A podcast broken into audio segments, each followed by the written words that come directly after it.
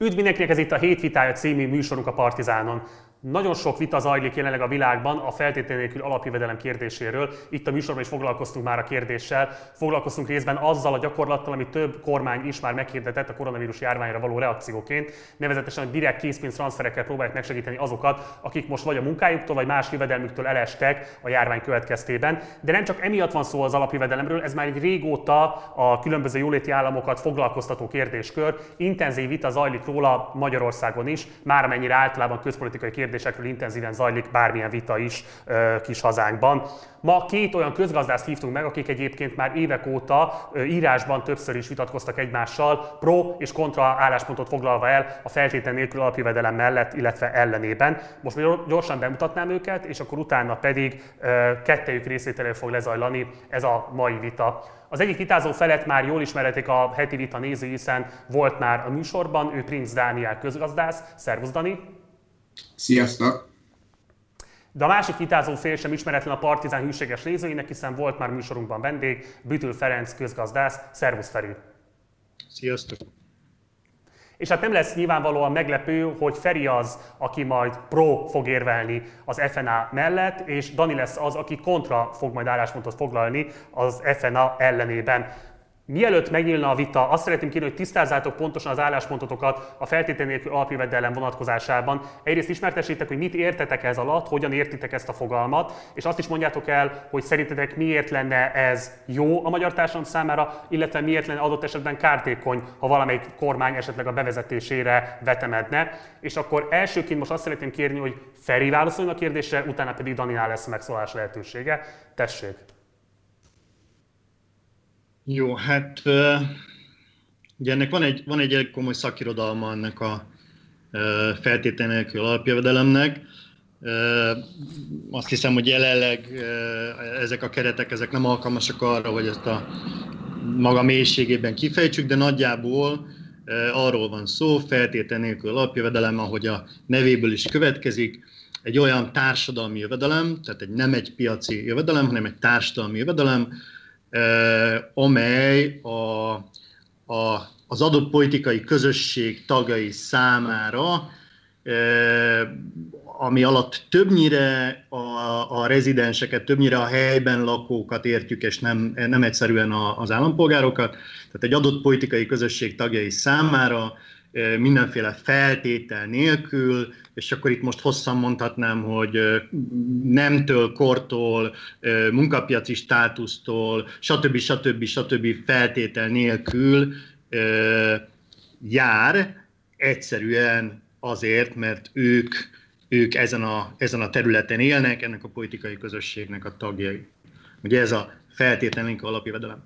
A, általában, általában a, amikor erről beszélünk, akkor, akkor azt szoktuk mondani, hogy ez a, ez a jövedelem, ez a társadalmi jövedelem, ez egy olyan szintű jövedelem lenne jó, ha lenne, kellene, hogy legyen, amely hát az alapszükségletek kielégítését többé-kevésbé lehetővé teszi. Az alapszükségletek azok egy minimális nem, nem étteremben ebédelek minden nap szintű, hanem egy, egy, egy ilyen átlagos szintű élelmiszerfogyasztás, egy, egy alapszintű lakhatás, és mondjuk egy, egy valamilyen évszakhoz kötődő, nem tudom, átlagos ruházkodási költség. Tehát nagyjából ez az, ami,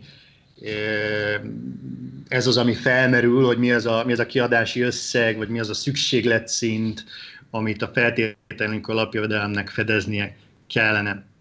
Én azt gondolom, hogy, hogy,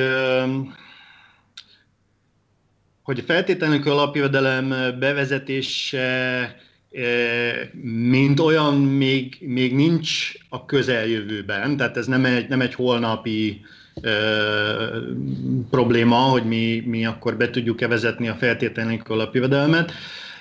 A válság kapcsán felerősödött erről a közbeszéd, közgazdászok, politikusok nagyon sok, nagyon sok területen előjött, de tegyük azt hozzá, hogy a válság kapcsán bár nagyon sokan alapjövedelemről beszélnek, ennek általában valamilyen verzióját fogalmazzák meg, ami nem is biztos, hogy az elméleti kritériumoknak megfelel, sőt többnyire, hogyha, hogyha erősen vagy közelről megnézzük, akkor inkább garantált minimum jövedelem koncepciókról, vagy, vagy policikről, tervekről van szó. A, azt is tudjuk, hogy nagyon sok kísérlet folyik a világba, amelyikmel próbálnak különböző feltételezéseket, különböző hipotéziseket alátámasztani vagy cáfolni feltétlenül jövedelem kapcsán.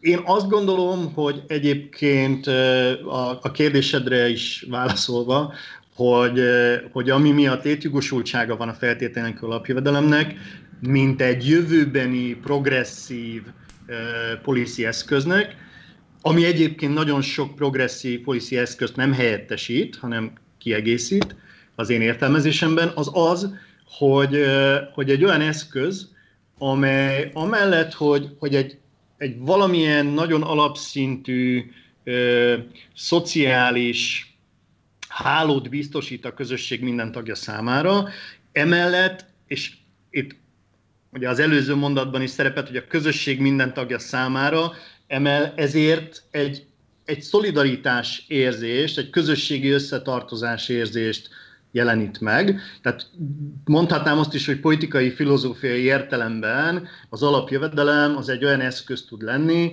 amelyik, eh, amelyik egy ilyen kötőszövete, eh, vagy eh, hogy még, még rosszabb képzavarral érjek, ilyen cement lehet ugye, a különböző társadalmi csoportok téglái között. És azt gondolom, hogy erre a jelenkori kapitalizmusnak kapitalizmus különböző verzióinak, különösen annak a típusú verziónak, amit Magyarországon is ismerünk, hát erősen szüksége van, hogy ne, ne, ne szétszakadozó, ne széttartó, ne egymással harcban álló, hanem egymással szolidáris társadalmi csoportok tudjanak együttműködni, és ezt véleményem szerint nagyon nagy mértékben segíteni az alapjövedelem. Köszönöm szépen. Dani? Igen, azt szerintem nagyon jól elhangzott itt, a, itt az előbb, hogy, a, hogy mit értünk feltétel nélkül alapjövedelem alatt. Ez alatt ugye azt értjük, hogy az állam minden hónapban, minden vagy állampolgárnak, vagy a, vagy a politikai közösség minden tagjának elküld egy ugyanakkor a pénzösszeget. Sokszor, amikor alapjövedelemről beszélünk, akkor valójában nem erre gondolnak az emberek, hanem a garantált minimum jövedelemre, ami abban különbözik ettől, hogy annak az a lényege, hogy senkinek nem lehet a teljes keresete valamilyen szintnél ö, kevesebb, és akinek annál kevesebb a kereset, annak kiegészíti az állam a jövedelmét. Ö, ahogy Marti már beharangozta, én nem támogatom a feltétel nélkül alapjövedelem bevezetését, viszont a garantált minimum jövedelem az szerintem mindenképpen egy, egy jó eszköz lehet, akár a mostani válsághelyzetben, akár úgy ö, általában is Miért nem jött le szerintem a feltétel nélküli alapjövedelem? Az első probléma szerintem a feltétel nélküli alapjövedelem, hogy ez nem egy célzott állami program, tehát nem oda küld pénzt, ahol a, ahol a legnagyobb szükség van rá, hanem, hanem mindenkinek.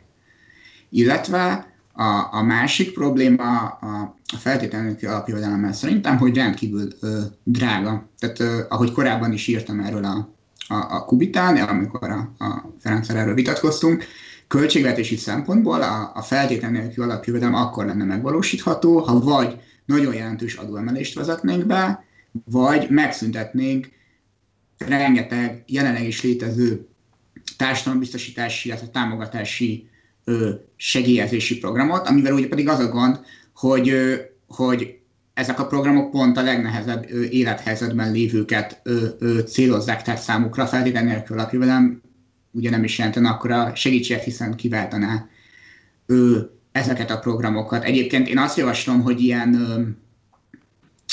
hogy mondjam, ilyen folyamat szempontból a, a, mai műsorban talán érdemes a, a, a fenntartható Magyarországért ö, ö, ö, alapítvány, tehát a, annak a, a bocsánat, megújuló Magyarországért alapítvány ö, feltétel nélküli alapjövedelem koncepciójáról beszélni, hiszen ugye Ferenc lennek az alapítványnak a kuratóriumi elnöke, és ez szerintem ma Magyarországon a leg alaposabb, legkidolgozottabb ilyen alapjövedelem javaslat. Ugye erről javaslatról annyit érdemes tudni, hogy ez sem egészen feltétlen nélkül alapjövedelem, mert van valamennyi differenciálás abban, hogy ez a javaslat mennyi pénzt adnak különböző életkorú, illetve különböző munka, munkapiaci helyzetben lévő embereknek, de ez talán az a javaslat, ami a leg, leginkább kidolgozott és, és, és vitára érdemes Magyarországon. Nem tudom, hogy Ferenc ezzel egyetértene, hogyha erről javaslatról beszélnénk.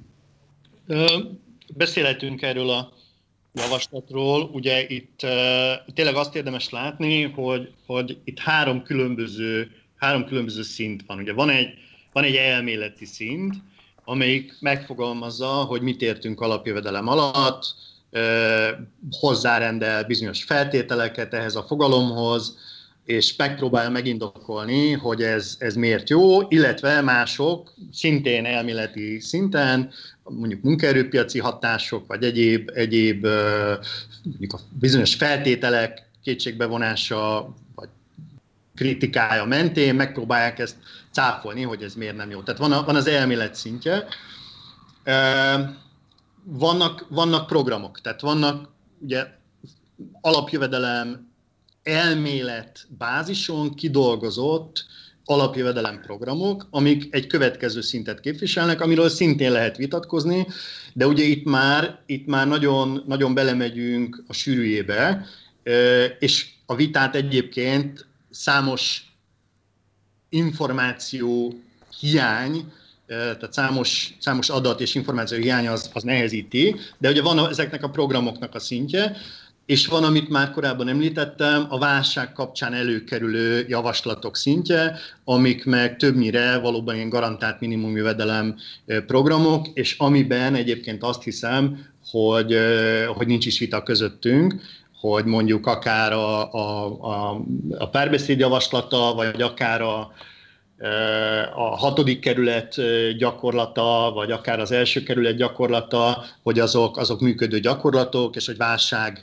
hogyha gazdasági válság van, akkor ezek nagyon gyorsan alkalmazható és nagyon hatékony eszközök tudnak lenni a tekintetben, hogy a jövedelemszint az ne süllyedjen a béka feneke alá, és hogy a, és hogy a keresleti oldalon, hát ha nem is, nem is hogy mondjam, inkább, inkább azt a szót használom, hogy megtámasztva legyen valamennyire a, a háztartások jövedelme, mert a megtámasztáson túl az önkormányzatoknak hát sok eszköze nincsen.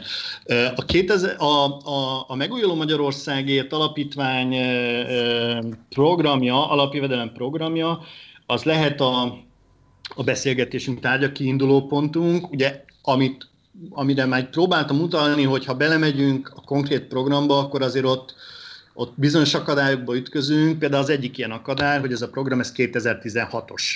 Tehát ezek a, az összes szám, ami szerepel benne, az összes vonatkozó adat, az 2016-os, nyilván egy 2016-os alapjövedelem szint, amit egy akkori program mond mondjuk a 0 és 18 éves korú népességcsoport számára, az 2020-ban az valószínűleg már nem egy valid szám, ugyanígy, ahogy mondjuk a a, a, a finanszírozási oldalon a program felsorolja, hogy, hogy milyen, milyen területeken lát forrást ennek a programnak a finanszírozására.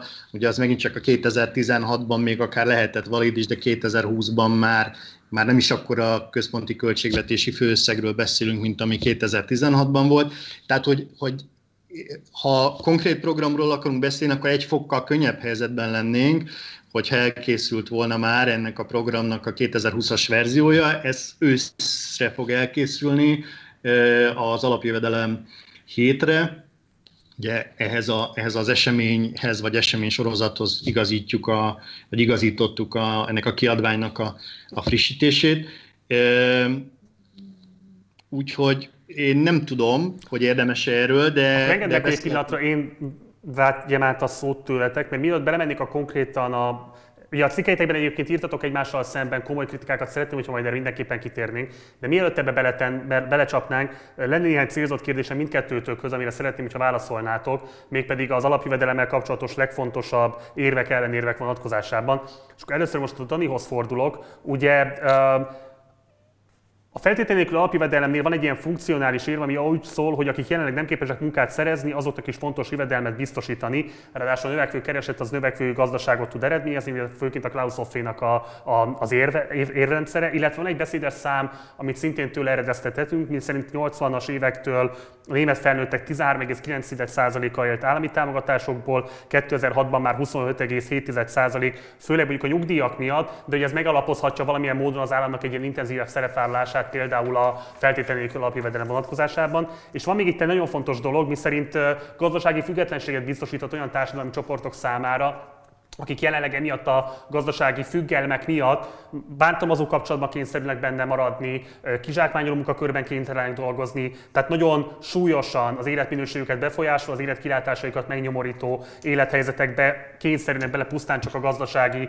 függetlenség meg nem léte miatt. Tehát, hogy erre kérdezzék rá nálad, hogy amennyiben az feltétlenül alapjövedelem biztosítani tudná, hogy ezek a függelmek például lazuljanak, hogy valami fajta gazdasági függetlenség kialakuljon az ilyen deprivált társadalmi csoportok esetében, úgy mégsem lehetne méltó a feltétlenül alapjövedelem a támogatásodra, illetve ha nem, akkor mi a válaszod rá, hogyan lehet biztosítani ezeknek a társadalmi csoportoknak a méltóságát és a gazdasági függetlenségét, hogyan lehet erősíteni? Szerintem a, a feltétlen nélkül alapjövedelemmel a, a, tényleg a, a legnagyobb gond az az, hogy, hogy, hogy, hogy költségvetésileg nem, nem megvalósítható az, hogy minden, mondjuk minden magyarnak küldjünk minden hónapban egy akárcsak olyan összeget, ami mondjuk a, mondjuk a létminimum szintje, tehát mondjuk számolhatjuk ezt havi 100 ezer forintnak, vagy havi 80 ezer forintnak, vagy valamilyen hasonló szintnek. Természetesen ö, azzal én is egyetértek, hogy nagyon fontos az, hogy mindenki számára biztosítva legyen a tehát valamilyen minimális szintű megélhetés, sőt ugye az lenne jó, hogyha mindenkinek egy relatíva magas életszínvonalat tudnánk biztosítani. Én csak azt gondolom, hogy a, a feltételmi alapjövedelem nem egy jó eszköz erre. Jó, jó eszköz lehetne például a garantált minimumjövedelem, illetve jó eszközök lehetnek azok a célzott társadalombiztosítási és segélyprogramok, amik pontosan ezeknek a társadalmi csoportoknak érhetőek el. De akkor bocsáss meg, tehát azért nem alkalmas a te megítélésed szerint, mert nem kigazdálkodható. Nagyjából ebben sűríthető össze az, ami miatt nem támogatod? Tehát, egy, tehát egy, egyrészt ugye azt, azt lehet látni, hogy bármilyen jelenleg elérhető koncepcióban, legyen az a megújuló Magyarországért alapítvány koncepciója, legyen az a más Magyarországon elérhető koncepció. Itt nem látszik, hogy egyszerűen költségvetésileg ez hogyan lenne megoldható. Természetesen egyébként, vagy hát nem természetesen, de szóval én is egyetértek azzal, hogy Magyarországon bővíteni kéne a társadalombiztosítási programok elérhetőségét, tehát például meg kéne hosszabbítani a munkanélküliségi időtartamát, akár meg kéne növelni az összegét, ugye nagyon nagy hiányossága a magyar szociálpolitikának, hogy az elmúlt évtizedekben nem, nem emelkedett a családi pótlék, és általában a magyar, a jelenlegi magyar kormány politikája az szélsőségesen növeli az egyenlőtlenségeket, és a jobb helyzetben lévő társadalmi csoportokat preferálja. Én azt állítom, hogy a feltétlen nélkül alapjövedelem nem képes arra, hogy érdemben csökkentse ezeket az egyenlőtlenségeket, nem célzott, és nem kigazdálkodható. Tehát én nem láttam olyan kidolgozott koncepciót, és még egyszer mondom, a megújuló Magyarországet alapítmány koncepció egy nagyon részletes, nagyon őszinte, nagyon jól kidolgozott koncepció, ami valójában megvalósítható lenne.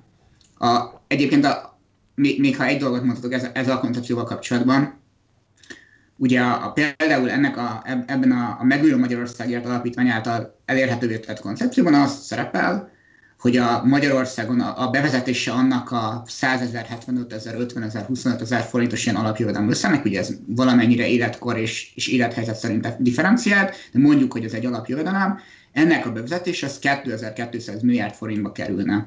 És ez a koncepció le is írja, hogy honnan szednék ezeket az összegeket. Ugye vitatkozhatunk arról, hogy ezek az összegek beszedhetőek-e, de a legnagyobb probléma az az, hogy szerintem Ferenc és én is, és te is, és még nagyon sokan egyetértünk abban, hogy a magyar államnak nagyon sok mindenre kéne még több pénzt költenie. Tehát ilyen az egészségügy, ilyen az oktatás, és még rengeteg más dolog. Ugye onnantól kezdve, hogy beszedjük ezeket a pénzeket, 2200 milliárd forintot, és elköltjük feltétlenül nélkül alapjövedelme, ugyanezeket a pénzeket már nem költhetjük el ezekre a dolgokra, amikről szintén azt gondoljuk, hogy fontosak, szükségesek, szükség, szükség lenne rájuk. Tehát ez egy nagyon nagy hiányosság ezeknek a koncepcióknak, hogy a világ minden pénzét Jó, most egy pillanatra, most itt, itt el kell, hogy vágjam, megértettük szerintem a legfontosabb közlésedet, tehát alapvetően három érvet azonosítottam benne, nem kigazdálkodható, nem erősíti az egyenlőséget, és kifejezetten egyébként felszámolja azokat a jóléti szolgáltatásokat, vagy, vagy elvon forrásokat jóléti szolgáltatásoktól, amelyek sokkal fontosabbak lennének a társadalmi igazságosság erősítése szempontjából. Én ezt a hármat azonosítottam benne állat, jól értettelek? Csak egy igent vagy nemet mondj. Igen, ez, és van még egy negyedik dolog. A negyedik program pedig... Akkor egy mondat mondd el. Probléma. Hm? A negyedik egy probléma pedig az, tehát a negyedik probléma az az, hogy, hogy elkölti a világ minden pénzét erre a programra, miközben egyébként mindannyian egyetértünk, hogy rengeteg más mindenre kéne még sokkal többet költeni mondjuk a magyar államnak, mint most költ. Oké, okay, köszi. Vissza fogom adni a szót, de most akkor fordulok a Ferenchez. Ugye, és akkor itt most Barbara Bergman fogom majd idézni, vannak olyan kritikák, amiket ugye már a Dániel is felsorolt az FNA-val, a feltétlenül nélkül alapjövedelemmel szemben. Ez ugye részben úgy szól, hogy a legfejlettebb gazdaságok sem képesek kitermelni akkor a nemzeti összterméket, hogy egyszer a meritokratikus javak és az alapjövedelem intézménye egyszer egymás mellett biztosítható legyen, és valóban van egy olyan probléma is vele, hogy nem differenciál eléggé, tehát azok, akik sokkal nagyobb létszükségletet szenvednek, azoknak nem tud ezekre a speciális igényeire a feltétlenül nélkül alapjövedelem kellő megoldást szolgáltatni, hiszen ugye a koncepciónak az a lényege, hogy a más típusú szociális transfereket, azokat egyszerre kivezeti, miközben bevezeti az FNA-t. Tehát most nagyon leegyszerűsítve a kérdés, ha mondjuk adott esetben nekem valamilyen gyógyászati segédeszközre van szükségem, amire viszont nincsen szüksége nagyon sokan másoknak, akik szintén kapnak alapjövedelmet, de nekem az alapjövedelmem elmegy egy, egy arra, hogy mondjuk egy TB által nem támogatott gyógyászati segédeszközt meg tudjak vásárolni a saját magam számára, akkor én hiába kapok egyébként ugyanannyi alapjövedelmet, mint valaki más, az én speciális igényeimet nem tudja kezelni ez a rendszer. Tehát hogyan válaszolsz erre a kérdésre, hogyan tud differenciál, hogy hogyan kezeli az FNA ezeket a differenciálási kérdéseket, hogyan tud így érvényesülni az igazságosság kívánalma mégis szerinted? Hát úgy, hogy nem vezeti ki ezeket a támogatásokat. Tehát, hogy ezek, ez egy, egyáltalán nem szükségszerű, tehát, hogy a, a, a, erre mondtam, hogy nagyon sok FNA koncepció van. Nagyon sok, tehát magából az elméletből nagyon sok verzió levezethető, hogy csak a legszélsőségesebb példákat mondjam, mondhatjuk azt is, hogy az összes jelenlegi támogatás, az összes jelenlegi jogcímen fennmarad, és mindenkinek adunk mondjuk havonta 40 ezer forintot. Ugye ezzel azt mondtuk, mondjuk a foglalkoztatást helyettesítő támogatás mérték az 22.800 forint. Ez az, ami ugye azok számára elérhető, akik már a három hónapos munkanélküliségi segélyre nem jogosultak tehát nagyjából feltételezhetjük azt, hogy 22.800 forint az mindenki, minden egyén számára rendelkezésre áll, hiszen erre a támogatásra ők jogosultá válnak, amint kivezetődik náluk a munkanélküliségi segély. Tehát ha 40 ezer forintot adunk nekik, akkor az automatikusan megemeli az ő jövedelmi szintjüket, és akkor 62.800 forint lesz, és mindenki másét is automatikusan megemeli, de ugye ez a koncepció, ez nem az a koncepció, amelyik azt mondja, hogy jó, akkor adjunk mindenkinek 83 ezer forintot, viszont ami a 83 ezer forint alatt van, és jelenleg egy támogatás, azt megvezessük ki. Tehát, hogy ha 83 ezer forintot adok, eh, én, én nem gondolom, hogy különböző fogyasztási egységű csoportoknak ugyanannyit kellene adni, tehát hogy ez egy, azt gondolom, hogy egy elég, elég alap dolog, hogy egy, egy fiatalkorú, egy gyermek nem ugyanazt a fogyasztási egységet képviseli, mint egy felnőtt, de tegyük fel, nekik is 83 ezer forintot adunk, mert a Dani ezt kiszámolta, hogy 83 ezer legyen, de hát akkor, akkor miért kapná továbbra is a 12 ezer forintos családi pótlékot? Tehát, hogy, hogy nincs értelme annak, hogy a, az alapjövedelemnél alacsonyabb támogatásokat megkapja, amiről te beszélsz, Marci, azok meg azt gondolom, hogy nem vezetődnek ki, mert ezek speciális támogatási formák, eszközbeszer, hát az eszközbeszerzés az, azt jelenleg sem a rokkanyugdíjából vásárolja meg, hanem ez egy speciális támogatási forma, ami, ami, ami nem egy társadalmi transfer abban az értelemben, mint ahogy a családi pótlék vagy a munkanélküliségi segély egy, társ, egy társadalmi transfer egy társadalmi jövedelem. Ugye a finn kísérletnél nem az volt, hogy akkor megkapja az alapjövedelmet, és még pluszban megkapja a munkanélküliségi segélyt, hanem az volt, hogy akkor volt a kontrollcsoport, akik kapták a korábbi ugye jogosultsági színnek megfelelő munkanélküliségi segélyt, és a, akik meg alapjövedelmet kaptak, azok meg alapjövedelmet kaptak. Tehát azt gondolom, hogy, de ugye ez, ez már, két, már két leágazás.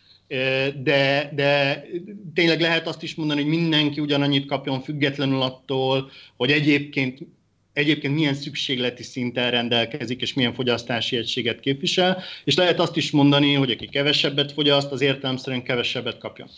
Én szeretném azt hangsúlyozni, hogy, hogy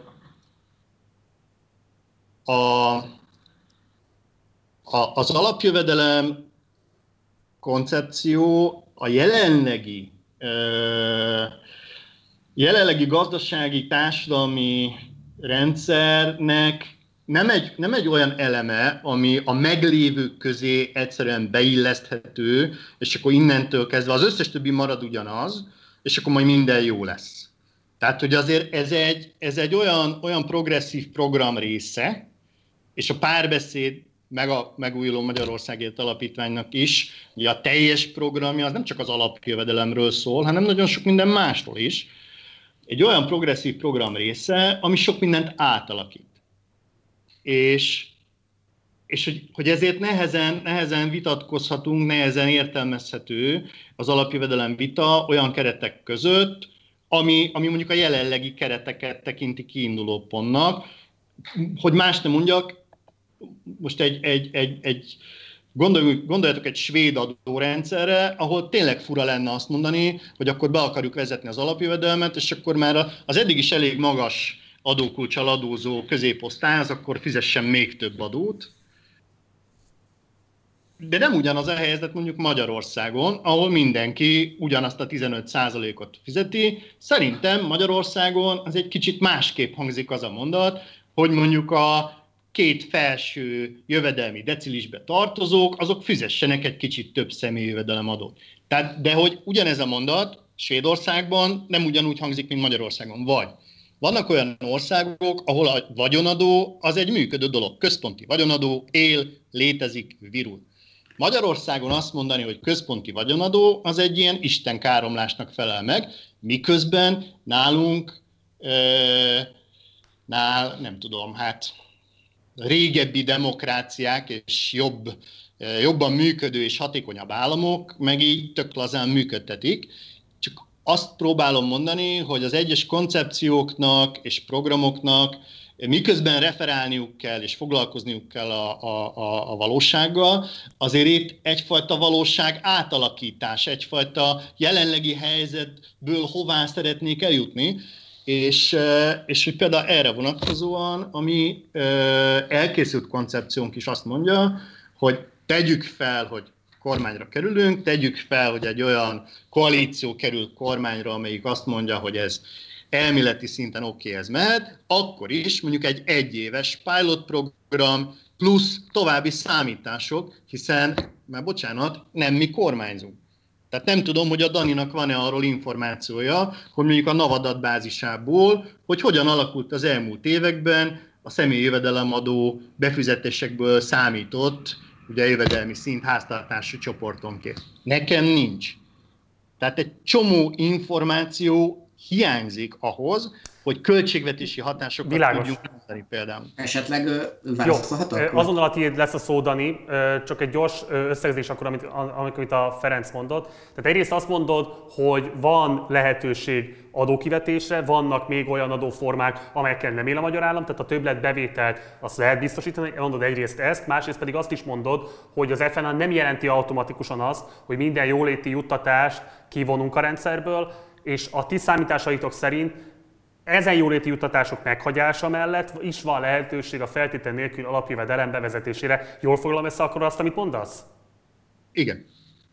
Köszönöm. Akkor Dani, kérlek, hogy válaszolj, és nagyon kérlek, hogy tér ki arra is akkor, hogy szerinted, a te számításaid szerint miért nem helyes az, amit a Ferenc mond, mi szerint, hogy kigazdálkodható és költségvetésileg tartható lenne az FNA bevezetése. Tiéd a szó. Hagyj egyébként azzal, ami mindenképpen közös pont köztem és Ferenc között, hogy én magam is egyetértek azzal, hogy Magyarországon fontos lenne egy progresszív jövedelemadó bevezetése, tehát számomra sem szimpatikus, sem igazságossági szempontból, sem nem tartom hatékonynak a mostani egykulcsos adórendszert. Viszont, hogyha egy kicsit ilyen konkrét csak engedj gyorsan, ne arra, hogy ez egy nagyon gyors kérdés lesz. Mi lenne ennek a maximum kulcsa a te megítélésed szerint? Um, szerintem e- erre ilyen konkrét szabadságot kéne fizetni, el tudnám képzelni egy 25%-os kulcsot, de lehet akár ennél a kulcsot is elképzelhetőek, nem egy igazságos adórendszer, szerintem ebben teljesen egyetértek. De hát még kicsit szakadozott a vonal sajnos, úgyhogy ha meg tudnád ismételni, mi volt a legfelső kulcs, amit javasoltál, azt megköszönném, ne haragudj. Mondtam, hogy konkrét adókulcsokba szerintem nem érdemes belemenni. Azt gondolom, hogy például az egy elképzelhető rendszer lenne, hogy mondjuk a felső 10%-ra egy tehát körülbelül a bruttó 600 ezer forint fölötti jövedelmekre mondjuk egy 25%-os kulcs vonatkozzon, de egyébként ennél több. Magában az, hogy hány kulcs van az adórendszerben, az nem egy Szerintem több kulcs kéne, ez, ez biztos, hogy igaz, progresszívabb adórendszer kéne. Mostani adórendszer sem igazságos, sem nem hatékony. Viszont, hogy vissza Köszönöm, akkor folytasd kérlek a Ferenc mondott. Igen, tehát ugye Ferenc például említette azt, hogy mondjuk ne 83 ezer forint járjon havonta mindenkinek, hanem 40 ezer forint. Ugye, hogyha ebből a számból indulunk ki, az azt jelenteni, hogy ugye 10 millió laknak Magyarországon, akkor havi 400 milliárd forintot költenénk csak feltétel nélkül alapjövedelemre, ugye ez 12 hónap alatt 4800 milliárd ö, ö, forint lenne, tehát majdnem 5000 milliárd forintot költenénk el erre az FNA programra. Ugye a magyar bruttó hazai összem, vagy tehát a, tehát a, tehát a költségvetés, ez körülbelül 40 ezer milliárd 45 ezer milliárd forint. Tehát, tehát lényegében azt állítja Ferenc, hogy olyan programot vezethetnénk be, ami körülbelül a költségvetésnek a 10%-át ütemezni át feltétel nélküli alapjövedelemre. Hogyha, hogyha belegondolunk, hogy ez, hogy ez mekkora összeg, azért akkor ez látható, hogy, hogy, ez, hogy ez nem reális. Tehát a, a, például a, a, a korábbi javaslatban, amit publikált ugye a, a, a Megújuló Magyarország Alapítványában, még csak 2200 milliárd forintról volt szó, de már ehhez is olyan pénzeket kellett megmozgatniuk, mint megszüntetni az összes alapjövedelemnél kisebb ellátást, abból spóroltak volna 600 milliárd forintot, bevezettek volna egy igazságosabb, tehát egy progresszív adórendszert, amit egyébként én is támogatok, abból jött volna be 500 milliárd forint, ö, elköltöttek volna 150 milliárd forintot az alapjövedelemre, amit egy pazarlás ellenes fordulatból ő, realizáltak volna, illetve 600 milliárd forintot a progresszív gazdaságpolitik fordulatból ő, ő, ő, kívántak fedezni, de például beleértve olyan tételeket, mint a, mint a bankok adóztatása, ö, beleértve ö, olyan ö, tételeket, mint a társasági adókedvezmény csökkentése, kivezetni, kivezették volna a start, illetve a közmunkaprogramokat. Tehát itt, itt, itt, itt alapvetően látható az, hogy nagyon, ö, ö, illetve még 200 milliárdot beszedtek volna korrupció ellenes hogy látható az, hogy nagyon-nagyon komoly összegeket mozgat meg ez a javaslat. Azt szerintem mondjuk vitatható, hogy beszedhetőek ezek az összegek. Ugye itt például olyan, olyan tételek szerepelnek, mint 100 milliárd forintot szednének be bankadóból, ami kisebb, mint a Fidesz által kivetett bankadó, tehát egy adót csökkentenek, amiből több, ö, amit ennek ennél plusz bevételeken számolnak el, de ezt tegyük félre, tehát, tehát fogadjuk el, hogy beszedhetőek ezek a bevételek. Az igazi probléma szerintem az, hogy ahogy Ferenc is említette, a párbeszéd, illetve a Megújuló Magyarországért Alapítvány programjában is szerepel rengeteg más intézkedés, amire szükség lenne. Tehát például talán egyetértünk abban, hogy szükséges lenne Magyarországnak többet költeni oktatásra, szükséges lenne Magyarországnak többet költeni egészségügyre. Ugye az nem látszik, hogyha beszeded minden elképzelhető adóbevételt, amit be tudsz szedni progresszív adóból, ö, ö, igazságosabb jövedelemadóból, ö, még a pazarlást is csökkented, csökkented az adócsalást, jelentősen csökkented a korrupciót, ezeket a pénzeket mind beszeded, és ezeket a pénzeket mind elköltöd be erre az alapjövedelem koncepcióra, akkor egyáltalán miből tudna ez a program, a párbeszéd vagy a megújuló Magyarország alapítvány program e, ezekre a további dolgokra költeni. Tehát hogyan maradna pénz mondjuk a magyar oktatás fejlesztésére, hogyan maradna pénz a magyar egészségügy fejlesztésére, akkor éppen most költöttél el a világ minden pénzét erre az egy programra, ami körülbelül megfelelne mondjuk a költségvetés 5-10%-ának. Oké, okay, akkor erre válaszoljon a Ferenc. Hogyan tudnád finanszírozni a további jóléti alrendszereket, hogyha, ahogy a Dani fogalmaz, elköltötted már az Isten pénzét is alapjövedelemre? Hát egyrészt ez nem a világ összes pénze, tehát azért ez egy nagyon erős túlzás. Másrészt pedig, tehát miközben, miközben soknak tűnik, közben, ahogy Dani is mondja, ennek egy része az nem más, mint költségvetési átcsoportosítás. Tehát nem egy plusz kiadás, hanem a jelenlegi, de még egyszer mondom, a 2016-os költségvetésről beszélünk, ami szerintem egy picit abszurd, de nem baj. E, tehát egy meglévő költségvetési soron szereplő tételnek egy másik költségvetési sorra való átvezetése. A kiadott programban lévő finanszírozási elemek közül kevés olyan van, amelyik plusz forrást teremt, a többség, az még egyszer mondom, valamilyen meglévő, valamilyen meglévő kiadási tételnek az egyszerű átvezetése. De ez, ez tehát, Ferenc, tehát hogy, tehát, hogy ez egyszerűen nem igaz. Tehát a, a kiadott programotokban az szerepel, hogy 2164 milliárd forintot ö, csoportosítottak el át erre a programra. Ebből, még egyszer mondom, 565 milliárd, tehát kb. 600 milliárd forint lenne olyan, ami az alapjövedelemnél kisebb ellátások megszüntetése lenne. Tehát ez az, ami, ami, amit abszolút költségvetési átcsoportosításnak tekinthetünk, illetve mondjuk még megspórolnátok pénzt a közmédián, amivel egyébként egyetértek. De emellett ennek a 2200 milliárd forintnak 20 75, jó, 70 százaléka, az mindenképpen plusz bevételből fedeznétek. Tehát azt írjátok, hogy te egy igazságosabb adórendszert vezetnétek be. Tehát az igazságosabb adórendszer bevezetés az nekem úgy tűnik, hogy az plusz bevétel lenne a költségvetés számára, amit elköltenétek erre a programra. Emellett például pazarlásánes fordulatot hajtanátok végre, jó, 150 milliárd forint, mondjuk oda még beférnek megsporolt költségvetési kiadásra. Emellett például progresszív gazdaságpolitikai fordulatot hajtanátok végre, tehát abban például olyan dolgok szerepelnek, mint a pénzügyi intézmények különadója. Lehet egyébként egyetérteni a pénzügyi intézmények különadójával, de az, hogy ez nem egy adó, ami költségvetési plusz bevételt generál, az nem igaz. Ugyanígy szerepel benne 200 milliárd forint korrupcióellenes fordulat, ez jelentene, ez a pénz folynak ki korrupcióra. Ugye ez mind költségvetési pénzek, amiket ezeket a, ezt a 2200 milliárd forintot lenne érdemes elkölteni mondjuk arra, hogy Magyarországon jobb legyen az oktatás, vagy jobb legyen az egészségügy, amit szerintem te is szeretnél, de nem tudod már erre elkölteni, hiszen most, most költötted el alapjövedelemre. Dani, én a, 2000, én a 2016-os, 17-es, 18-as, 19-es költségvetésbe én most találok neked még ezer milliárd forintot, ami olyan felesleges kiadásokra van elköltve, ami bőven átcsoportosítható az egészségügyre, az oktatásra és egy csomó mindenre. Azon kívül, amit mi a programunkba leírtunk.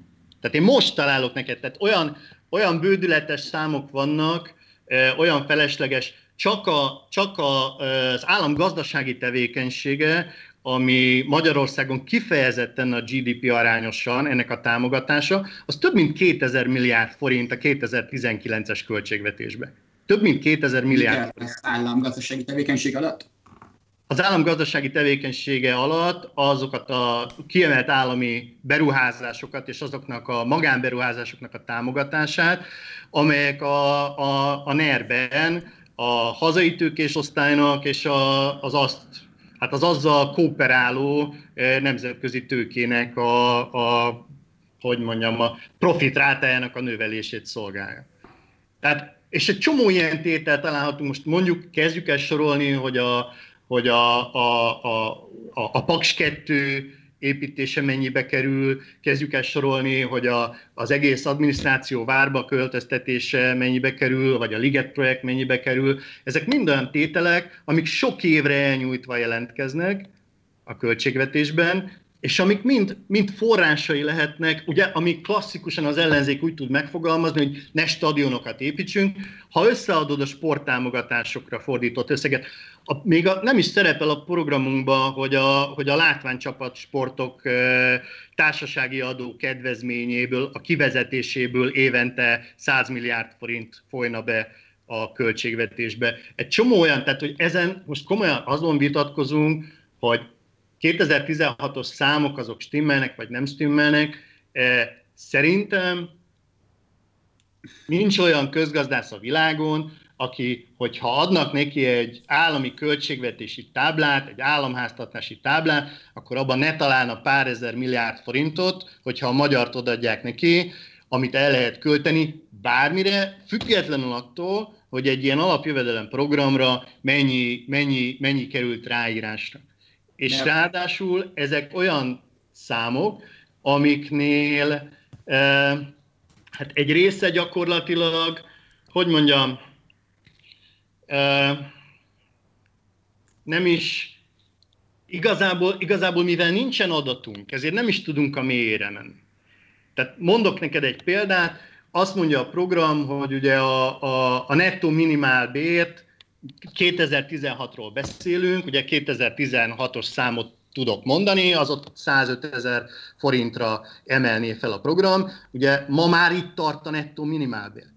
Tehát, hogy ezért, ezért, ezért fura a 2016-os mit szeretnénk, ről beszélni 2020-ban, amikor a 2020-as nettó minimálbér ott tart, amit mi 2016-ban szerettünk volna egy, egy plusz, egy alapjövedelemmel megemelni. De hogy gyakorlatilag a családi adókedvezmény miatt ma Magyarországon a minimálbért kapók egy jelentős része sem nettó 105 ezer forint körüli összeget kap, hanem ennél többet kap nettóba, mert a családi adókedvezmény miatt, főleg, hogyha két, három vagy még több gyermeke van, akkor magasabb összeget kap. Tehát ha én beírom egy programba most azt, hogy mondjuk legyen a nettó minimálbér egy plusz alapjövedelemmel megemelve 150 ezer forint, akkor nekem utána kell, tehát nem elég megszoroznom a minimálbéren lévők számával azt az összeget, Érted? Amennyi, amennyire én felemeltem, hogy megkapjam, hogy ez nekem mennyibe kerül, mert utána abból még le kéne vonnom azt is, hogy oké, okay, oké, okay, de most hányan kapnak már ugyanennyit? De, de, de Ferenc, Ferenc, tehát hogy, tehát hogy azért szerintem nem, tehát oké, okay, na a 2016-os programmal vitatkozunk, oké, okay, de hogy, tehát hogy még egyszer, tehát a, mondjuk 2019-ben költségvetés kiadási főszege, ugye az, a, az, amikor az előbb hozzászóltam, akkor kevertem a, a GDP-vet, tehát a, GD, a magyar GDP van 40 és 45 ezer milliárd forint között, és a, ma, a magyar költségvetés mondjuk 2019-es kiadási főszege az kb. 14 ezer milliárd forint. Nem, az 20 ezer milliárd forint.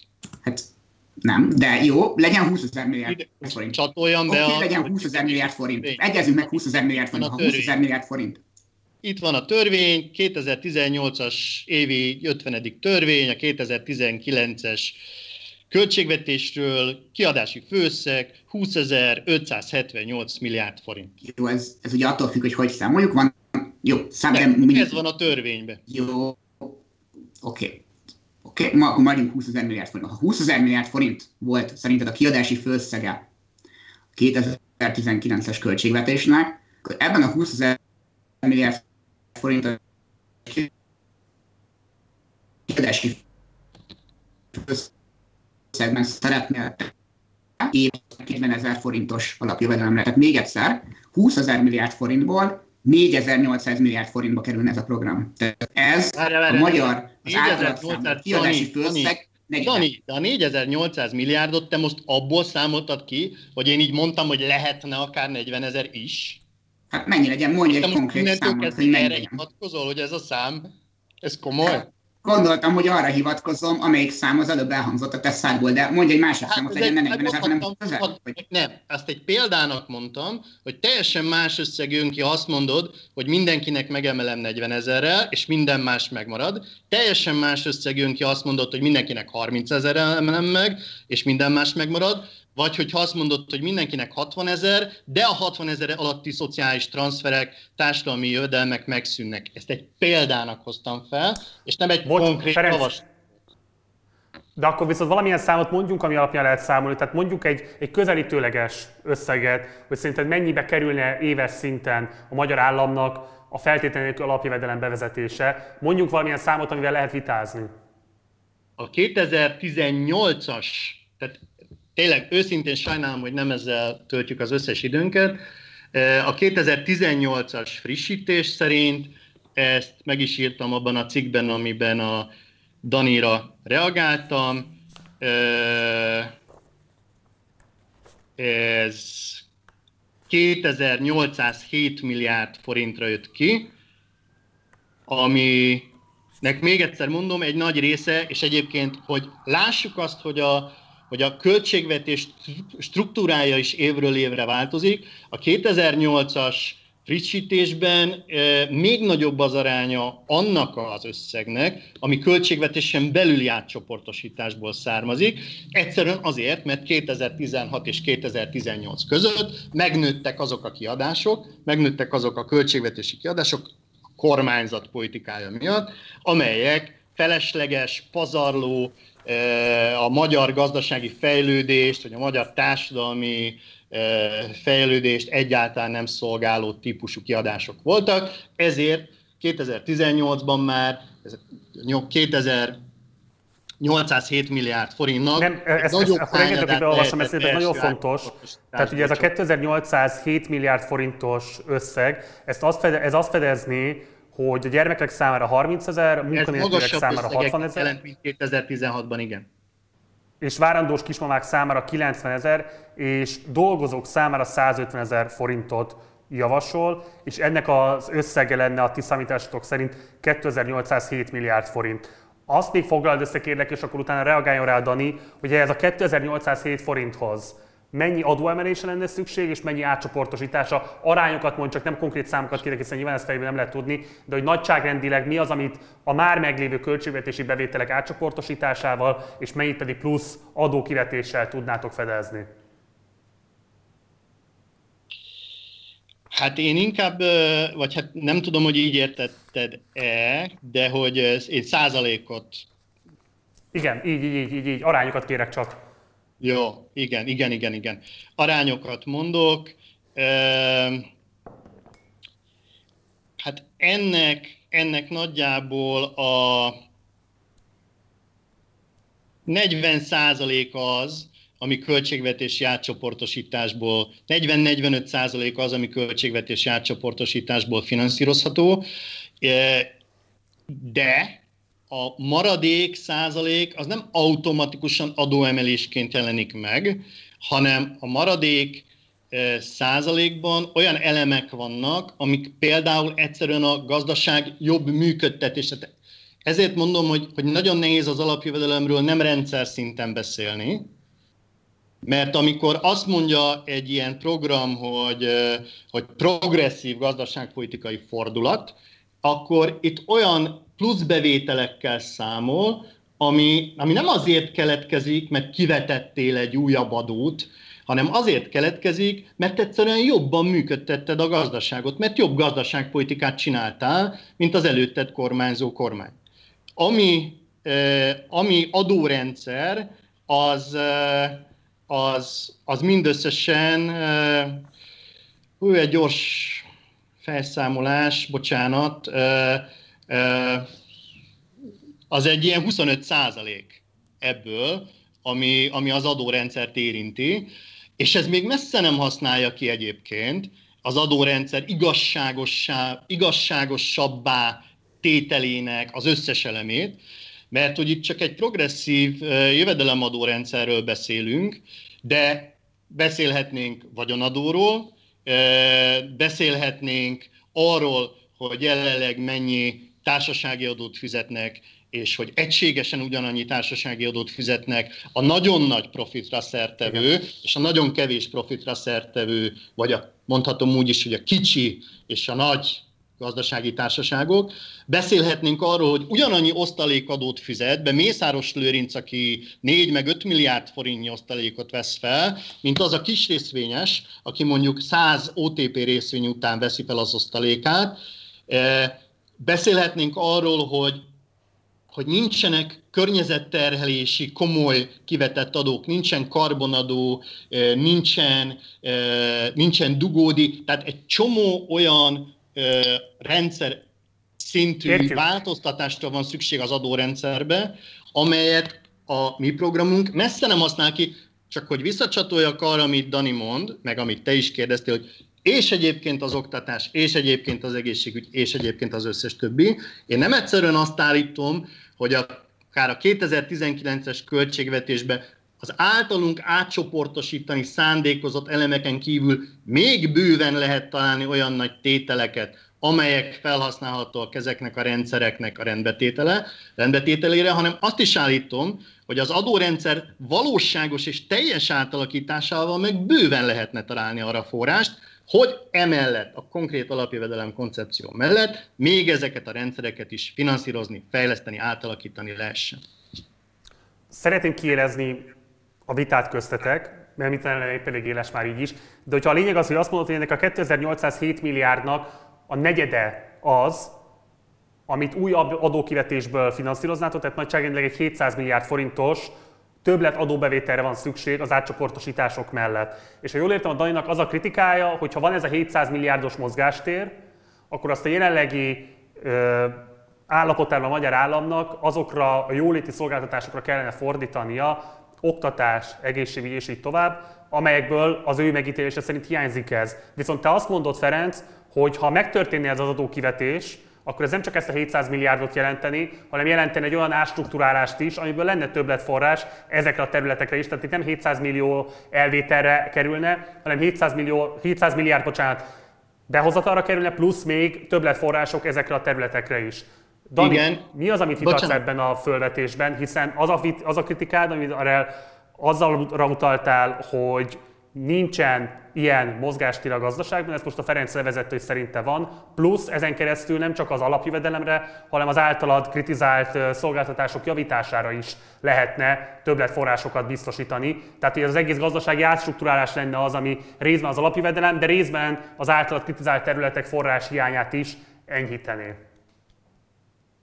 Igen, szerintem ezek kiváló számok, amiket mondott a Ferenc, amikről érdemes beszélni. Ugye Ferenc szerint 20 ezer milliárd forint kiadása van jelenleg a költségvetésnek, és 2800 milliárd forintba kerülne a legújabb koncepciójuk szerint feltételnél nélkül. Ugye ez a költségvetés 14%-át mozgatná meg ezek szerint ez a, ez a ö, program. Tehát azért ez egy elég, elég jelentős ö, összegről beszélünk. Ugye 700 milliárd forint plusz bevétel, mondjuk személyi jövedelem adóból, az azt jelenteni, hogy, hogy majdnem a negyedével nőne a magyar állam személyi jövedelem adó bevétele.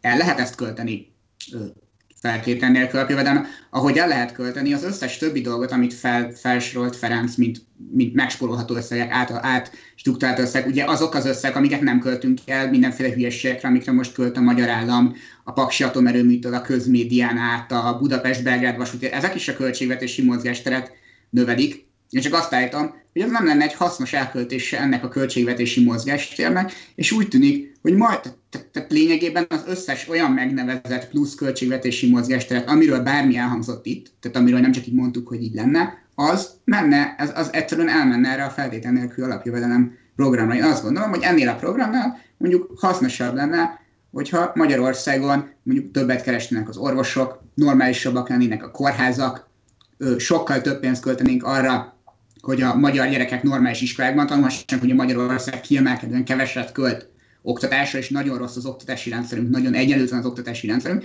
Ezekre mind a GDP súlyos százalékait kéne költeni.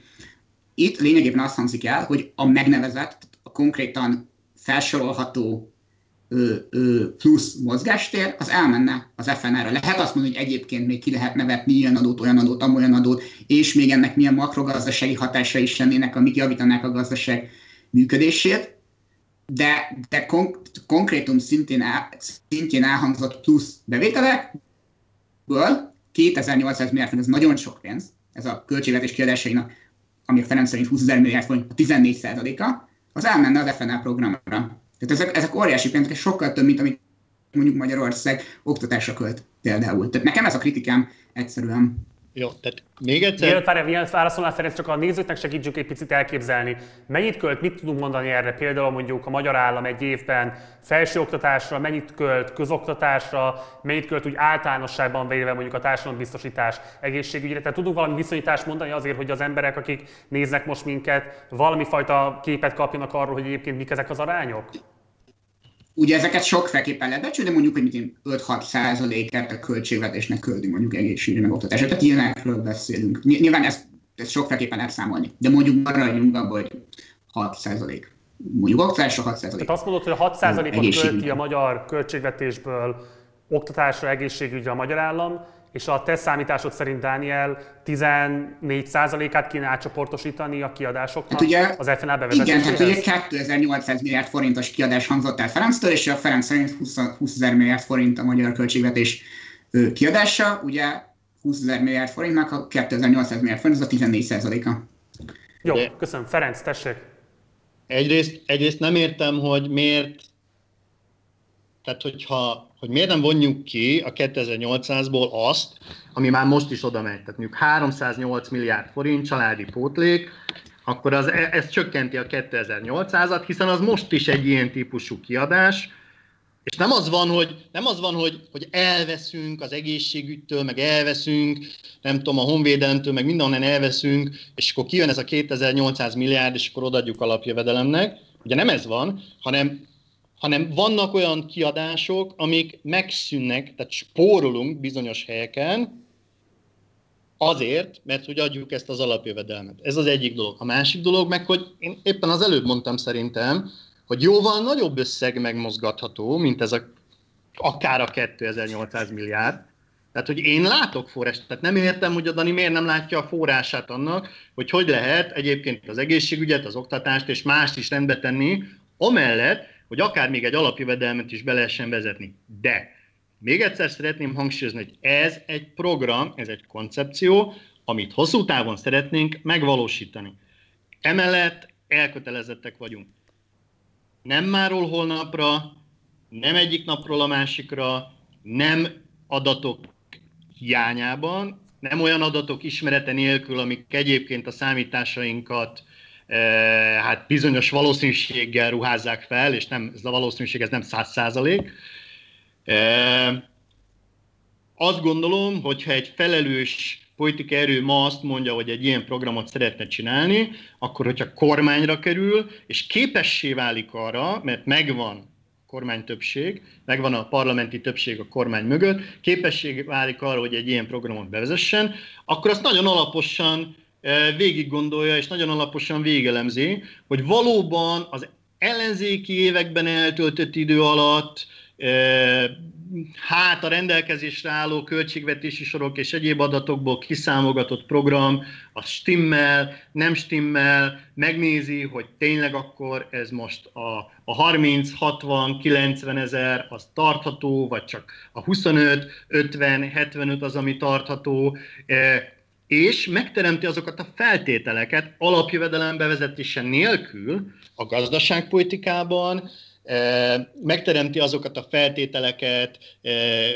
pénzügypolitikában, árfolyampolitikában, kereskedelempolitikában, stb. stb. stb., amelyek egy egészséges gazdasági működést, egy jól struktúrált, jól működő költségvetést ezen keresztül eredményeznek, megteremti mondjuk egy vagyonadó bevezetésének feltételeit, megváltoztatja az adórendszert, tényleg nem akarom, mert nagyon hosszá lehetne sorolni, és aztán megnézi, hogy bevezethető-e a feltétel nélkül alapjövedelem az adott országban, és ha igen, akkor milyen paraméterekkel. Tehát, hogy ez, ez nem úgy működik, hogy van egy, van egy ilyen ellenzékben megfogalmazott csomag, és akkor csiribú csiribá, nálunk van Harry Potter varázspálcája, és akkor holnap ez így lesz. Tehát ez, ez tehát ilyen, ilyen szinten vitatkozni róla, hogy de ha ezt most azonnal bevezet, akkor mi a gyerekek, hát ellenzékben vagyunk, hát korlátozott a hozzáférésünk az információkhoz, és különben is, majd ha kormányozni fogunk, akkor megteremtjük a feltételét annak, hogy az lehessen, amit egyébként szeretnénk, és nem csak mi szeretnénk, azért itt hadd hívjam fel a figyelmet arra, hogy az elmúlt héten jelent meg az a nem is magyar, tehát még csak részrehajlással sem vádolható, nem egyik, egyik párthoz, ellenzéki párthoz sem kötődő, e, ugye az Oxfordi Egyetem egy kutatóintézete készítette azt az európai felmérést, amiből az derül ki, hogy az európai polgárok, köztük a magyar polgárok is, 70%-uk e, támogatja a feltétel nélkül alapjövedelem bevezetését. Tehát, hogy azért ennek egy nagyon komoly társadalmi támogatottsága van e, Európa szerte. Meglátjuk, hogy a spanyol kormány bevezetési törekvése, meglátjuk, hogy a skót, meglátjuk, hogy az egyéb programok, azok, azok milyen konkrét formát öltenek, és hogy hogyan alakulnak ezek a társadalmi támogatottságok. Én azt nagyon szeretném hangsúlyozni, hogy a feltétlenül nélkül alapjövedelem az nem, egy, nem a jó oktatás, vagy nem a magas minőségi egészségügy helyett van, de, hanem de Ferenc, tehát, hogy, ez, tehát, hogy itt, itt megpróbálsz a számolni. Én azt mondom, hogy a helyett van, én azt állítom, hogy tehát lehet azt mondani persze, hogy majd ha kormányon leszünk, de közben meg ugye a programjaitokban egymás után, meg a frissített programjaitokban leírtok újabb konkrét számokat, tehát konkrét költségvetési sorokat megneveztek, konkrét pénzösszeget leírt, leírtak, hogy 2800 milliárd forintba kerülne, és ezt ebből meg ebből vettétek el. De amikor valaki elkezd ezzel vitatkozni, hogy egyáltalán ezzel, ez beszedhető ez az összeg, de még inkább az, hogy ha beszedtük azt az összeget, akkor ez lenne a, leghasz, a társadalmi leghasznosabb elköltési módja, akkor meg rögtön elkezdtek arról beszélni, hogy hát az nem is úgy van, majd később kiszámoljuk. Tehát tényleg beszéljünk arról, hogyha 2800 milliárd forintunk lenne most, akkor azt mire szeretnénk elkölteni? Én arra szeretném elkölteni, hogy Magyarországon sokkal jobban legyen az oktatás. Arra szeretném elkölteni, hogy Magyarországon több ideig járjon a munkanélküliségé. Arra szeretném elkölteni, hogy Magyarországon sokkal jobb minőségű legyen az egészségügy. Tehát egyszerűen nem erre Azt szeretném, mert... Bocsánat, hogy közbevágott, csak mert hogy vécesen fogy az időnk, és nem sokáig fogtuk már ráérni, előzetesen meghatároztuk, hogy meddig tudunk beszélgetni, hogy egy pillanatra tegyük félre most ezeket a funkcionális kérdéseket. Tudom, hogy ezek a, a számítás mindennek az alapja, de mégis egy picit szeretném, hogyha elmennénk az elvi síkjára a vitának, mert erről kevesebb szó esett most még, és szerintem ez is egy fontos kérdés, hogy mi az elvi különbség a feltétlenül nélkül alapjövedelem megítélésében. Tehát ugye nyilvánvalóan ez egyrésztről annyira, ugyannyira támogatható, mint amennyire kritizálható akár baloldalról, akár egy liberális megközelítésből is. Tehát azt szeretném, hogyha most anélkül, mert ebbe szerintem, hogyha majd megszűnik a karanténhelyzet, akkor szervezünk egy élő vitát is, lesz lehetőségetek prezentációval készül, ígérem, hogy megszervezzük ennek a technikai követelményét, mert szerintem nagyon fogja érdekelni a nézőket, tehát régóta kérték már, hogy legyen szó a feltétlen nélkül alapivedelemről, tehát hogy ezt meg fogjuk szervezni, hogy rendszeresen felkészülve, számításokkal megtámogatva, és így tovább tudjatok erről vitázni, de hogy az elvi különbség mi az, ami húzódik kettőtök között? Tehát mi az az elvi alap, amin támogatható, illetve amin keresztül opponálható az FNA. És hogy akkor ebből a szempontból szeretném kérni, hogy Dani fejtsd ki az érveidet. Elvi alapon, most nem a költségvetési számításokat figyelve, elvi alapon miért nem kívánatos az FNA, milyen társadalmi kép következik belőle, milyen társadalmi politikai elgondolás következik belőle, ami a számodra nem kívánatos. Erre olyan szempontból nehéz bármit mondani, hogy tehát én közgazdász vagyok, nem, nem tudom, nem politológus, meg filozófus, szerintem konkrét javaslatok megvalósíthatóságáról van értelme beszélni. Amiben biztos, hogy egyetértünk Ferenccel, és szerintem veled is, hogy elvileg a társadalompolitikában nagyon-nagyon fontos az, hogy megsegítsük azokat az állampolgártársainkat, akik nehéz helyzetben vannak valamilyen okból. Tehát egy jól működő társadalom feladata az az, hogy, hogy, hogy, hogy mindenkinek legyen lehetősége sikeresnek lenni minden életre. Én azt gondolom, hogy a feltétlen nem segíti elő igazából, és ez vele, mert nem, mert, mert, mert nem, nem, nem, nem segít azoknak, akik nagyon nehéz helyzetben vannak, hanem egyszerűen össze-vissza így mindenkinek, mindenkinek pénzt osz olyan, olyan módon, ami, ami nem megvalósítható. Tehát egyszerűen ennél, ennél többet nem, nem, nem tudok remélni, azt gondolom, hogy olyan Magyarországon, ilyen lehet a garantált minimumjövedelem, ilyen lehet a bérkiegészítő adójóváírás, ami segít tényleg a nehéz helyzetben lévő állampolgártársainknak ö, jobb életet élni, nem, nem egy ilyen, ö, hát egy ilyen hát lényegében meg, megvalósíthatatlan utópiára, ami, ami ráadásul pont azt nehezítené, hogy a legnehezebb helyzetben levők több segítséget kapjanak a szerencsésebb helyzetben levők Köszönöm szépen, és akkor kérlek Ferenc, hogy erre reagálj, a nézőinktől pedig elnézést kérünk, hogy a Dani szakadozik, de sajnos az államokból jelentkezik be, és hát nyilván ez egy eléggé messzi lévő pontja a világnak ahhoz, hogy a, a, a, a a vonal az egy picit zajos legyen, mire ide elér hozzánk. Úgyhogy Feri, arra kérlek, hogy arra reagálj mindenképpen, mert ez szerintem fontos felvetés, és ez több baloldali kritikusa is az FNA-nak el szokta mondani, hogy egyrésztről nem differenciál eléggé, másrészt nem biztos, hogy azokat a jóléti rendszereket, nem biztos, hogy a munkai garanciákat erősíti meg, amiket fontos lenne baloldali társadalompolitikai szempontból erősíteni. Tehát, hogy az a kérdés, hogy egyébként mi az a társadalom, amit az FNA-n keresztül erősítünk vagy építünk föl, és ugye több baloldali kritikus, arra utaltam is, leginkább azt kifogásolja, hogy leépítheti azt az alapvető viszonyt, ami a társadalmon belül a munkához köti az embereket, és túlságosan is egyébként egalizál, de nem eléggé differenciál az egyéni élethelyzetek között. Úgyhogy erre a kritikára kérlek, hogy mindenképpen reagálj. Tudom, hogy részben már reagáltál, de kérlek, hogy specifikusan arra, amit a Dani is kiemelt, és amire én is próbáltam utalni, hogyan kezeli ezeket a különböző egyenlőtlenségeket az FNA, azon kívül, hogy mindenki számára egységesen biztosít egy bizonyos pénzösszeget, de ez nem biztos, hogy felszámolja azokat a strukturális egyenlőtlenségeket, amelyek meghúzódnak ember és ember között egy adott társadalomban. Ez nem is az FNA-nak a dolga, hogy ezeket a strukturális egyenlőtlenségeket felszámolja, erre vannak egyéb alrendszerek. Az FNA-nak egy teljesen más feladata és teljesen más célja van. A feltételnek alapjövedelemnek az a célja, hogy egy olyan, olyan szociális hálót hozzon létre, és itt nem nagyon értem, hogy a Dani miért mondja, hogy a legrászorultabbak nem, ami mindenkinek alanyi jogon járó jövedelem, egy olyan jövedelem szint, ami a napi megélhetését biztosítja. E, ez a legrászorultabbak, a legszegényebbek, a legelesettebbek számára ez egy, e, ez egy, ez egy százszázalékosan védő, ez egy teljes mértékben védő háló. Ez, ez az, nem az, amit a jelenleg a miniszterelnök megfogalmaz, hanem pontosan ez az, amivel senkit nem hagyunk az útszélén, vagy senki nem marad egyedül. Az csak egy technikai kérdés, és, és egyáltalán nem szükségszerű, hogy olyan típusú ö, ö, képességekhez, ö, halmozott hátrányokhoz kapcsolódó egyéb támogatásokat fenntartsunk, és ne, nincs szó arról, hogy ezeket meg kéne szüntetni.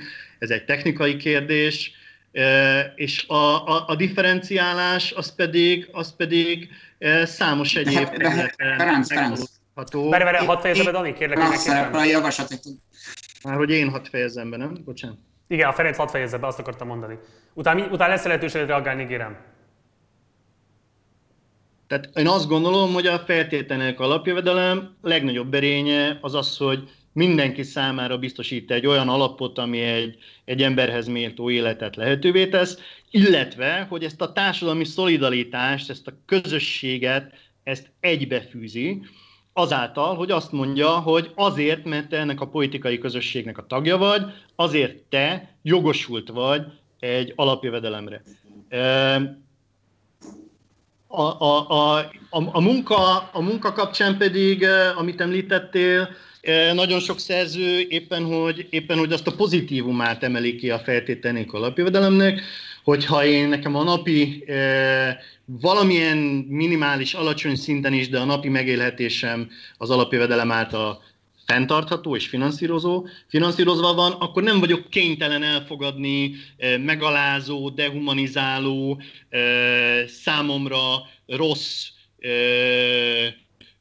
munkát, munkahelyet, csak azért, hogy a megélhetési kényszer miatt ugye jövedelemszerzésre vagyok megélhetési kényszer jövedelemszerzésre kényszerít, hanem éppen, hogy felszabadít az alól a kényszer alól, hogy mindenképpen nekem azonnal ö, munkát kell találnom. Egyébként e, erre van kitalálva a munkanélküli segély is, hogy ne kelljen azonnal és ne kelljen bármit elvállalni, de a feltétel nélkül alapjövedelem nem tudom, egyáltalán nem, nem rombolja szerintem a munkaétoszt, sőt, éppen a Fink kísérlet mutatja azt, csak ugye mindig az a kérdés, hogy milyen hipotézissel indulunk neki, mert hogyha azzal a hipotézissel indulunk neki, hogy a feltételnék alapjövedelem kísérletben résztvevőknek nőni fog a munkavállalása, és ehhez képest nem növekszik, csak éppen nem is csökken, akkor azt fogjuk mondani, hogy nem sikerült a kísérlet, míg hogyha azzal a hipotézissel megyünk neki, hogy az alapjövedelmet kapok majd kevésbé fognak dolgozni, akkor viszont ugye ellobogtathatjuk a papírt, hogy cáfoltuk ezt a kísérlettel, hiszen ugyanannyit dolgoznak. ugyanúgy vállalnak munkát, mint akik munkanélküliségi segélyt kaptak. Tehát, hogy egyáltalán nem csökkenti az eddigi tapasztalatok szerint a pilot programok és kísérletek szerint a, a, a munkavállalási kedvet. Hát ez egy, ez egy, ez egy, ez egy rossz, rossz dogma, hogy az ember csak azért dolgozik, hogy, hogy jövedelemre tegyen szert, ami, ami, amiből a megélhetését finanszírozza. Az igaz, hogy emiatt emiatt a kényszer miatt nagyon sokan dolgoznak, és el kell, hogy vállaljanak munkát, de ennek az igazsága nem jelenti ennek az ellenkezőjének az igazságát. Nevezetesen ettől, ez nem, ettől az nem válik igazzá, hogy akinek viszont van egyéb jövedelme, amiből meg tud élni, az ne akarna dolgozni, hiszen ha ez így lenne, akkor, akkor hát nagyon sok olyan magas jövedelmű vagyonos ember, akinek nem munkából származó magas jövedelme van, akkor azok nem dolgoznának, és nem, nem akarnák a munkájukkal önmagukat megvalósítani, és valamit alkotni, és valamit létrehozni, hanem ülnének a luxus jachtjukon a Bahamák vagy a földközi tenger közepén, de hát nem ez történik.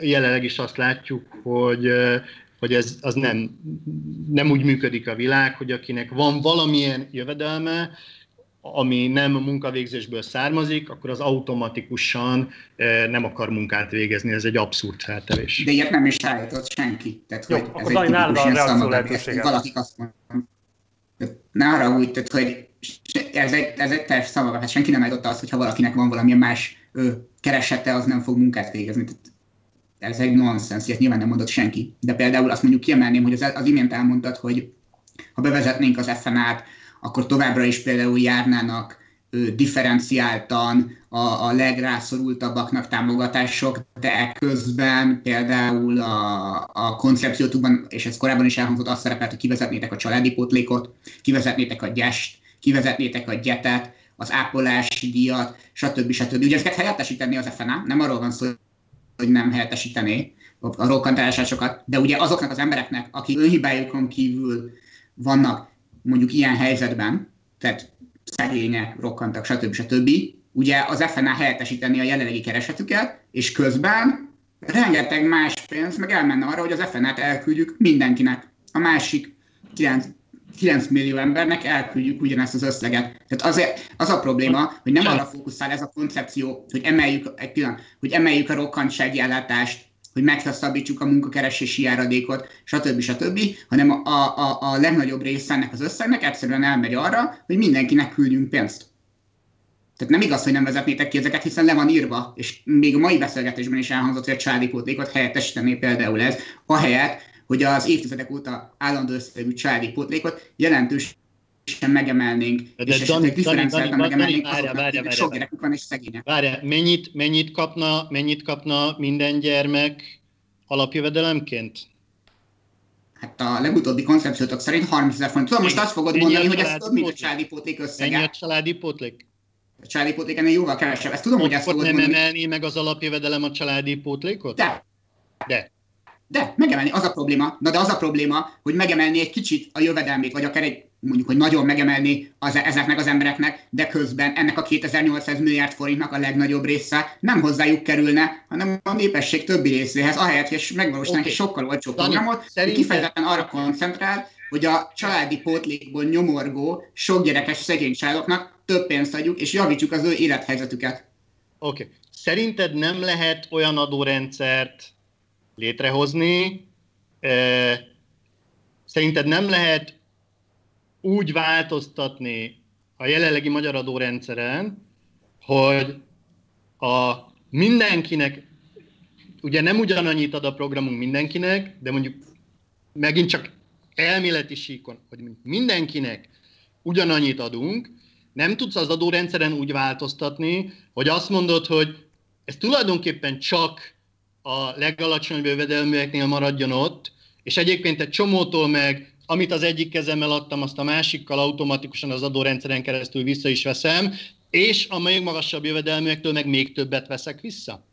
De lehet, lehet csak nem írtátok le ezt, hogy ezt hogyan csinálnátok. Tehát, tehát nem azt írt, tehát meg persze be lehet állítani úgy az adórendszer, csak az a probléma, hogy a ti összes javaslatotokban nem ez szerepel. Tehát a ti összes javaslatotokban más források szerepelnek a feltétel nélkül alapjövedelem finanszírozására. Nem ez szerepel. Hogyha ezt szeretnétek mondani, akkor ezt írjátok. Ami nem. A mi javaslatunkban szerepel a progresszív adórendszer, amelyiknek a bevezetésének, vagy a visszavezetésének az egyik értelme az pontosan ez, hogy igazából az alapjövedelem az azoknak a jövedelmét emelje meg, akik az alsó decilisekbe sajnos eléggé lapos, eléggé lapos ez, a, ez a, az első uh, 6-7 decilis, azok nagyon közel vannak egymáshoz. Tehát, hogy, hogy, hogy a, az alacsony keresetűek, az alacsony jövedelműek jövedelmét emelje meg, és a progresszív adórendszerrel meg eléred azt, hogy a magasabb jövedelmek, jövedelme az ne növekedjen meg az alapjövedelemtől. Ez, ez így van. Miért, de... Hogy miért átcsoportosítással, hogy miért de... átcsoportosítással finanszírozzuk mégis az alapjövedelmez szükséges pénz legnagyobb részét, az azért van, mert hogy vannak átcsoportosítható tételek, mert azért van, mert hogyha 30 ezer forintot kap a fiatalkorú alapjövedelemként, akkor feleslegesnek gondoljuk, hogy még 12 ezer forintot kapjon családi pótlékként is. Tehát a jelenlegi családi pótlékra fordított összeg az átcsoportosítható alapjövedelemként. Mint ahogy feleslegesnek tartunk egy csomó állami beruházást, állami kiadást, feleslegesnek tartjuk azokat a propagandára költött sok-sok milliárdokat, amelyek a jelenlegi költségvetésben oda vannak. De. Oda vannak címezve. Csak, csak Ferenc, például a biztosítható. Tehát próbáltunk egy olyan programot, próbáltunk egy olyan rendszert összeállítani, ami a lehető legtöbb átcsoportosítást és a lehető legkevesebb adókivetést tartalmazza, de ez nem jelenti azt, hogy egyébként adóval, a magyar adórendszer átalakításával ne lehetne még több forráshoz jutni. Lehet, de minek, ha nem muszáj? De, de, na, de figyeljetek, tehát, tehát azt állítom, hogy, hogy, hogy meg lehet oldani ezt progresszív jövedelemadóból, csak valamilyen okban nem úgy oldjátok meg, ugye a körülbelül a, a 2800 milliárd forintos kiadásnak nem a negyedét szerintem be progresszív jövedelemadóból. Ha ennél többet akarnátok, ugye jelenleg körülbelül 2500-3000 milliárd forint a magyar költségvetés SZIA bevétele. Tehát kétszer annyi pénzt kéne beszednünk SZIA-ból, hogy az egész programot progresszív jövedelemadóból ö, ö, fedezzük. Tehát akkor írjátok ezt, és akkor vállaljátok föl, hogy ti bizony kétszer annyi pénzt szeretnétek beszedni személyjövedelmadó, hogy progresszív ö, jövedelmadón keresztül fedezzétek ezt a programot. Csak nem ezt írjátok. Most, most van az egyébként, kevesebb. hogy még kettő perc van hátra, abból az eredetileg kijelölt határidőből, amit a maximumának jelöltetek ki ti ketten, addig, ameddig a vita eltarthat, mert vannak egyéb elfoglaltságaitok is, van köztetek családos ember is. Éppen ezért én ehhez most tartani fogom magamat. De részül ugye a Ferenc már említett, hogy őszre érkezik egy következő kiadása az alapjövedelem koncepciójuknak, ezért én azt mondanám akkor már most látatlanban, hogy amikor ez meg fog jelenni, akkor ezt nyilván el fogja olvasni a Dániel is, és mi vállaljuk azt, hogy addig remélhetőleg már élőben, közönség előtt folytatjuk ennek a vitának a lefolytatását, mert szerintem borzasztóan fontos, nem csak a feltétlenül nélküli alapjövedelem szempontjából, hanem szerintem abból a szempontból is, hogy Magyarországon az ilyen közpolitikai típusú viták egész egyszerűen megszűntek. Tehát, hogy minden ilyen retteltesen ö, egyszerű politikai kérdésekre redukálódott, miközben ezek a fajta viták azok, amelyek el fogják dönteni, hogy egy esetleges új kormányzás az mégis milyen szociális társadalompolitikákat fog majd alkalmazni annak érdekében, hogy megkülönböztesse magát a Fidesztől, és hogy orvosolja azokat a károkat, amelyeket a NER okozott mindannyiunknak. Tehát ebből a szempontból szerintem ennek hatalmas hatalmas jelentősége van. Úgyhogy én nem ellene vagyok a vitának, hanem csak most azért zárom le, mert ti hogy eddig tartson, úgyhogy most magamra vállalom azt a kényelmetlen szerepet, hogy az egyébként rendkívül izgalmas és rendkívül inspiráló vitátokat most megakasszam, de jelzem azt, hogy lesz majd folytatása. Záró gondolatot szeretnék kérni mindkettőtöktől, tehát egyetlen egy záró gondolatot arra vonatkozóan, hogy mivel szeretitek búcsúzni a nézőktől, miért gondoljátok azt, hogy érdemes továbbra is az FNA-t támogatniuk esetlegesen, vagy miért gondoljátok azt, hogy esetlegesen ne támogassák az FNA-t, mert nem biztos, hogy az a legfontosabb, amivel most javítani lehet a társadalmi állapotunkon. És mivel a Feri volt az, aki kezdte ezt a vitát, ezért most a Dániel lesz az, aki elsőként megszólalhat, és akkor utána a Ferencnél lesz az zárószó. Kérem, hogy ne éljetek vissza ezzel a lehetőséggel, és tényleg most lehetőség szerint ne egymáshoz, hanem a nézőköz beszéljetek. Tessék! Egyrészt én teljesen egyetértek Mártonnal azzal, abban, hogy folytatni kell a vitákat, mert az ilyen közpolitikai viták rendkívül fontosak, és megalapozhatják azt, hogy egyszerűen Magyarország egy jobb irányba indulna el. Magával az FNA-val kapcsolatban annyit, annyit a nézőknek, hogy olvassák el a, akár a, a, a megújuló Magyarország Alapítvány kiválóan kidolgozott koncepcióját, és gondolják át, hogy szerintük ez lenne a legalkalmasabb útja annak, hogy Magyarországon csődens Én azt gondolom, hogy ez nincs így, ehelyett célzott támogatásra kell költenünk, oktatásra kell költenünk, hozzáférhető egészségre kell költenünk. Sajnos most nagyon-nagyon rossz volt a vonal nála, Dániel, úgyhogy csak részletesen lehetett hallani, de jól értettem, akkor azt ismételted meg, hogy alapvetően fontos a társadalmi egyenlőtlenségeket és igazságtalanságokat orvosolni, de ennek nem az FNA te szerint a leghatékonyabb eszköze. Oktatásba, egészségügybe kell elsősorban befektetni, és az ottani állapotokat kell javítani. Köszönöm szépen, és akkor Ferenc nálad is egy zárszóra kérlek, hogy most kerít sort. Én azt gondolom, hogy a feltételnélkül alapjövedelem az az eszköz, amelyik mindenkit elér, amelyik képes biztosítani azt a, az emberhez méltó, minimális létezési szintet, azt a szociális eh, hálót, amelyre egy fejlett gazdaságban, egy fejlett országban úgy tekinthetünk, amit eh, minden egyes ott tartózkodó, minden egyes az ottani politikai közösség tagjának egyfajta hát feltétel nélküli járandósága, tehát jár neki, emellett egy nagyon erős szolidaritást, egy nagyon erős kötőszövetet tud létrehozni, és azt is gondolom, hogy az ehhez szükséges források, azok különböző koncepciók mellett a megújuló Magyarországért alapítvány alapjövedelem koncepciójánál is előteremthetőek a költségvetésből, méghozzá nem az oktatás, nem az egészségügy és nem egyéb eh, nagyon fontos eh, társadalmi alrendszerekre fordított összegek rovására, hanem emellett. Nagyon szépen köszönöm. Egyébként a nézőknek mondanám, hogy mind Ferenc, mind Dániel írásai FNL témakörben, azok itt elérhetőek a leírásban, tehát hogyha bárkit érdekelne bővebben a téma, akkor az urak cikkeit, az belinkeltük ide, nyugodtan lehet ezekből tájékozódni. Mindkettőt nagyon szépen köszönöm a részvételt a vitában, köszönöm, hogy ráadásul ilyen gyors határidőben vállaltatok a rendelkezésre állást. Remélem, mondom még egyszer, hogy lesz lehetőségünk a folytatásra, és azt is remélem, hogy mindezt már személyesen tehetjük majd meg. Köszönöm még egyszer nektek a részvételt, szervusztok, minden jót! Köszönjük! Sziasztok!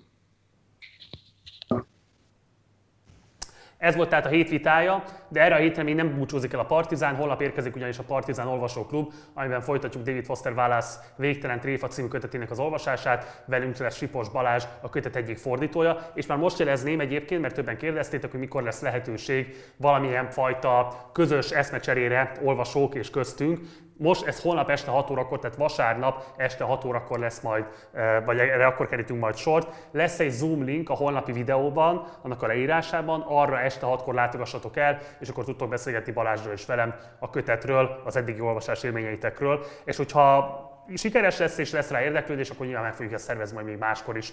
Ha bármilyen további vitában szívesen látnátok adást, akkor nyugodtan ajánljatok nekünk akár vitatkozó partnereket, akár témát, amelyről szívesen látnátok videót, és akkor igyekszünk ezt majd megszervezni. Egyébként jeleznem kell, ez egy ilyen szerkesztői megjegyzés, ezeket a vitákat megszervezni a legnehezebb. Egész egyszerűen annyira kikopott a gyakorlatunkból, a politizálási gyakorlatból az, hogy emberek felvállaljanak konfliktusokat és kifejtsék a véleményüket, hogy nagyon sokszor futunk lukra, sokkal több vita témánk van, potenciálisan, mint amit képesek vagyunk végső soron aztán megszervezni. Egész egyszerűen nagyon sokan nem vállalják az ilyesfajta ütközetet, és nem csak a Fidesz oldaláról bizony ez a nagy helyzet. De ettől függetlenül van bármilyen kérdésetek vagy észrevételek az elhangzottakkal kapcsolatban, akkor azt tegyétek föl itt a videó alatt. Mindenképp iratkozzatok fel a csatornánkra, kövessétek a YouTube oldalon, tehát a YouTube csatornánkra iratkozzatok föl, és kövessétek a Facebook oldalunkat, illetve van egy Facebook csoportunk is, a Partizán Társalgó, ott is várunk benneteket, mert ott is mindig zaj zajlik elég intenzív vita az éppen aktuális adások témájáról. Ha pedig van lehetőségetek, akkor kérlek, hogy támogassatok minket a Patreon oldalunkon keresztül. Ha pedig van SZIA 1%-otok, akkor azt adjátok, de ne nekünk, hanem a mércének, mert mi még nem tudunk fogadni SZIA 1%-ot, viszont a mércénél legalább olyan jó helyen lesz az 1%-otok, mint hogyha nekünk adnátok. Nincs már más dolga, mint hogy munkatársaim nevében megköszönjem a figyelmeteket. Gulyás Márton voltam, holnap találkozunk, addig is, ciao.